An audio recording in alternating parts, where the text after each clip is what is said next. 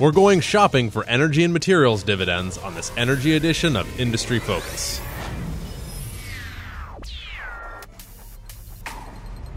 Greetings, fools. I am Sean O'Reilly here in studio at Fooling headquarters in Alexandria, Virginia.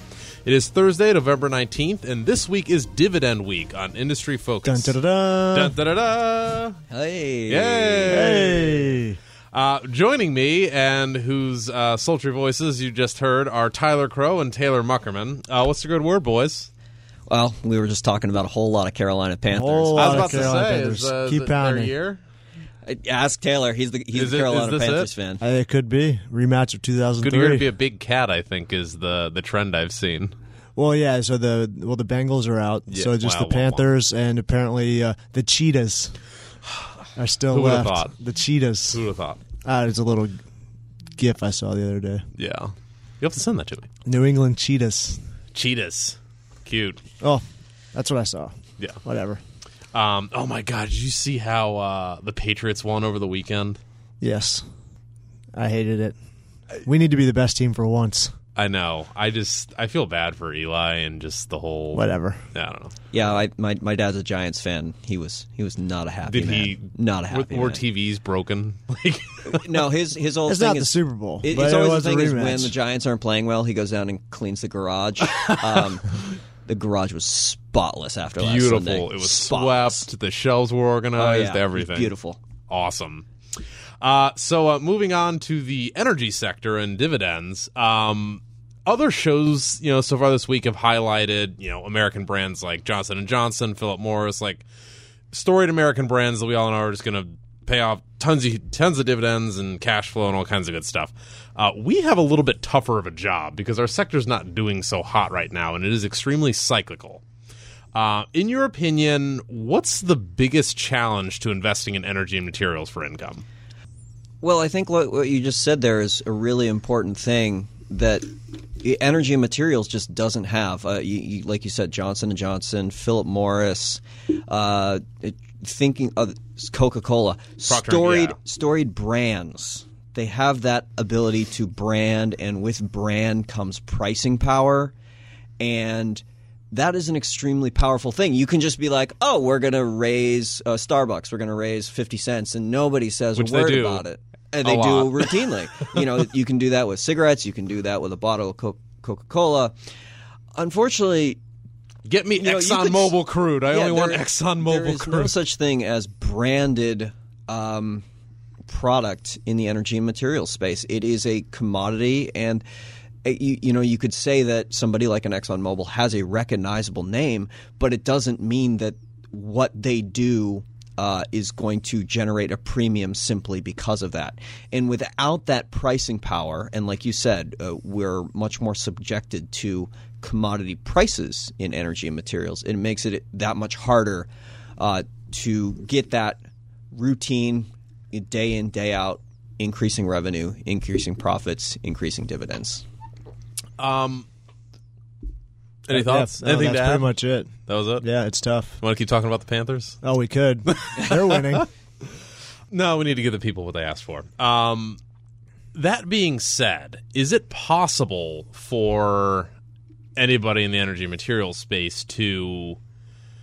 I mean, we all know kind of the answer because there are some energy materials names on the dividend aristocrats list that we'll talk about later. But is it just about cost cutting? Like, what does it take to make it to a dividend ar- aristocrat status as an energy or material name? What does is it just about cost cutting? Is it about vertical integration, which we are also talking about before we went on air? I mean, yeah, prudence, foresight, consistency, Crystal uh, balls. Yeah, well, somewhat. I mean, some companies do have better insight because they have a larger customer base. They're involved in greater geographic regions, uh, so that diversity is there. Um, some people are more integrated, so you have companies that have refining and they have upstream, so they're a little bit more balanced there. Um, but yeah, I just think prudence in times when times are good and uh, gives you some more flexibility when times are like they are right now. Uh, and there's very there really aren't that many names on the dividend aristocrat list, and like you said, we'll talk about it later. But they're mostly utilities, which is a fairly stable industry.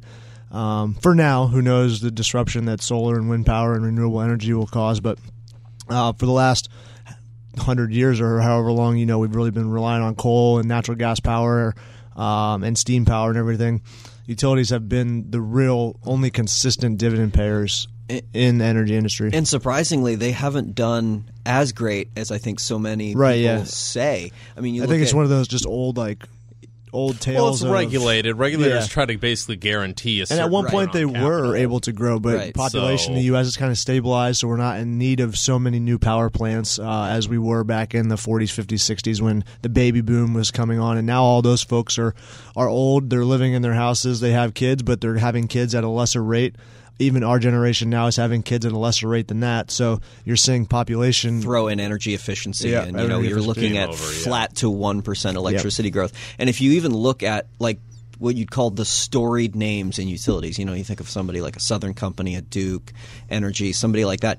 They've cut their dividends actually multiple times in the past 10, 15 years. Did they do And- any? Uh, you know, because Taylor was talking about prudence and during good times and everything. Did, was they? Did they overreach? Like get into natural gas when it was a thirteen bucks? Like what? Well, these projects take forever to build, so some sometimes you just it's not overreaching when it takes place. But if five people have have a nuclear power plant or a big coal plant coming online in the next five years, and they all come on that line at once, they're like, "Well, we didn't really expect that to happen." Oops. So, so it's- much for that one. Yeah, had one or two of them come online, sure, they'd be they'd be sitting pretty, but everybody wants a piece of that. which is exactly what we see across so many other you know energy th- uh, energy and materials. I mean, we could talk about the commodities uh, boom of 2011, where everybody, uh, you know, specific. Let's talk about iron just for a second. Yeah. Iron ore, you know, over the past three or four years. Companies like B- BHP Billiton, uh, Rio Tinto, things like that, have been plowing money into new um, into new mines, and all of a sudden they're all coming online now at you know we could say an inopportune time in terms of demand, but at the same time bringing that much on at the same time, oops, too much. Game over. And you have the Yeah. strong dollar, so it impacts a lot of these Right. emerging markets where these metals are coming from. Uh, and oil is priced in the U.S. dollar, so it's more expensive internationally now. So yeah, it's a, just so. a, Are, are energy investors just out of luck when it comes to dividends? Like, what should be we be avoiding these days? Like, what do we need to avoid? Because then we can kind of narrow it down. um, cash flow, free cash flow. You want to see consistent ca- positive cash flow there, so that kind of takes into account Over a decade, like, what do we? No, no. I mean, What- yeah, a what can the decade will smooth do? out maybe a cycle or, or, or, or so, but um, when the, when you're on an upturn, you know, generally I just look at the at the near term because they darn better be able to pay their cash flows then and then then and there because this is the best time to be able to Right. have cash flows. Um, in the downtime, that's when I would look at a lengthen out the time frame a little bit because hopefully this this uh, bear market in oil isn't going to last forever. So if you just look at the last year, cash flows have just been destroyed. So you would expect that to turn around. So maybe look out to see how they've done the last two, maybe three, maybe five years. Um, so that way you can get a better picture of what they've been able to do. But in, in the up in the in the markets where things are soaring, like Tyler said, 2011, 2010, um, you only if they're not handling their business in in the last one or two years, then Stay they're away. probably not going to handle it when the, when the cycle turns south. Cool. Before we move on and uh, going along with this week's income focused theme, I wanted to point our listeners to a special article written by five industry focused contributors detailing their top picks for dividend stocks. Just head to dividends.fool.com to learn our picks for the best dividend stocks for 2016. Once again, that's dividends.fool.com. And just to make it easier on everyone, I will drop it in the iTunes description of this podcast. Um, You're so a guys, swell guy. Yeah, I'm making it so easy. such for a nice all of guy. our Such a listeners. Such a nice guy, Sean. I, I go above and beyond for our listeners. Um, so we've talked about, you know, what to avoid and how really there's not a lot of multi-decade dividend increasing energy material stocks. It's, Well, yeah, just- I it's really, really hard because it's a commodity business. Um, what are some traits that the average guy can look for, uh, guy or gal? I apologize. Uh, in companies that can maintain and consistently grow dividends. Well, like you said with cash flow, it's I think uh, it's the ability to preserve your cash flow based on your business model. Um, you know, like we talked about vertical integration for somebody in energy space, where when one is weak, such as you know when oil prices are cheap, then all of a sudden refining becomes a more profitable venture, and then vice versa. So you have a kind of a smoothing out of the cash flow.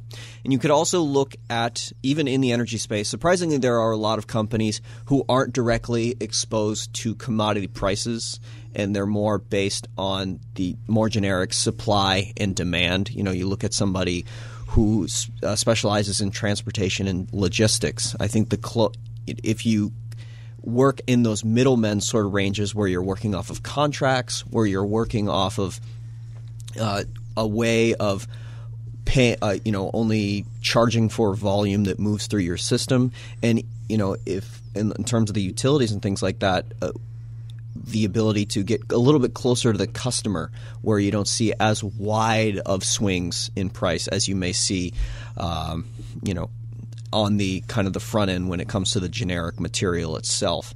So those sort of things will help isolate a company's cash flow from the cyclical aspect of this business and that can actually help to preserve its dividend in a much uh, more stable way. Yeah, and uh, just to kill the suspense, um, and diving down to the uh, energy dividend aristocrats, um, it, it, bears out exactly what you're talking about. I mean, you got Northwest Natural Gas, their distributor, um, Helmerich & Payne's a rig owner, Consolidated Edison, that's like the quintessential utility, uh, MGE Energy, same deal. Uh, Atmos Energy, natural gas distribution utility, ExxonMobil, the integrated of integrated. uh, Energen Corp. Uh, it's an oil producer, but um, they actually just recently cut their yields, so it's probably take them on the list. And uh, Chevron, another integrated oil producer. Um, so is that where people should be looking for dividends, guys? I mean, if you want a company that's just going to plod along in the markets and pay consistently raising rising dividend, then sure, yeah, that's that's great. But you're not going to see a whole ton of capital appreciation from these companies, no. right? But at the same time, I mean, there is a lot of power in that. You know, I think one of the things that's underappreciated. Um, you know, uh, when we talk about dividends, dividend stocks, we always think of them as an income stock. Uh, that idea where it has to be somebody who is looking to use the dividend to simply you know pay for lifestyle or supplement income in retirement, something like that.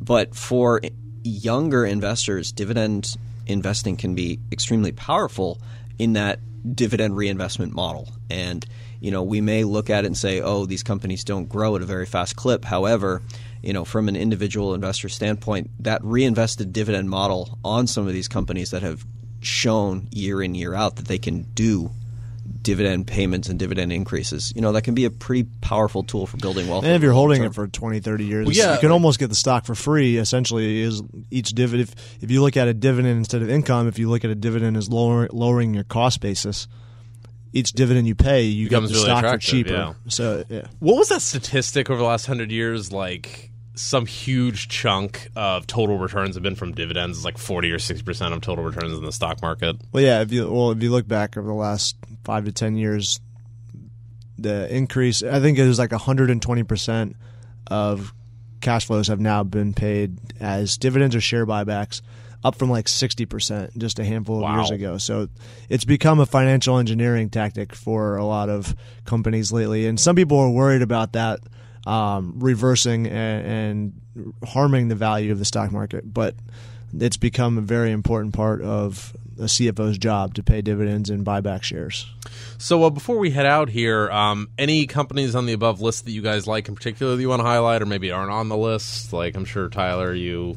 Oh well, I'll Taylor started off. Um, it doesn't even have to be on the list. Oh yeah, on the dividend aristocrat list, I, am personally not going to invest in any of those companies. Um, dividend payers in the energy sector that I like. I mean, the ones that I own, Halliburton. I'm not trying to talk my game, but I own it because I like it. So that's one of my favorite dividend payers. And they're of course integrated. Well, they're exposure to yeah. So they have they're the equipment and services provider, offshore, onshore, uh, natural gas, oil, predominantly fracking. Uh, so once that picks up, and it hasn't even started to pick up really around the world. So I'm expecting that to be a nice decade or so tailwind um, once China and Argentina and others get on board with fracking because it's going to have to happen at some point. Cool. Well, since I do own ExxonMobil, I guess I'll have to say that one since it is on the dividend aristocrat kind of sort of level.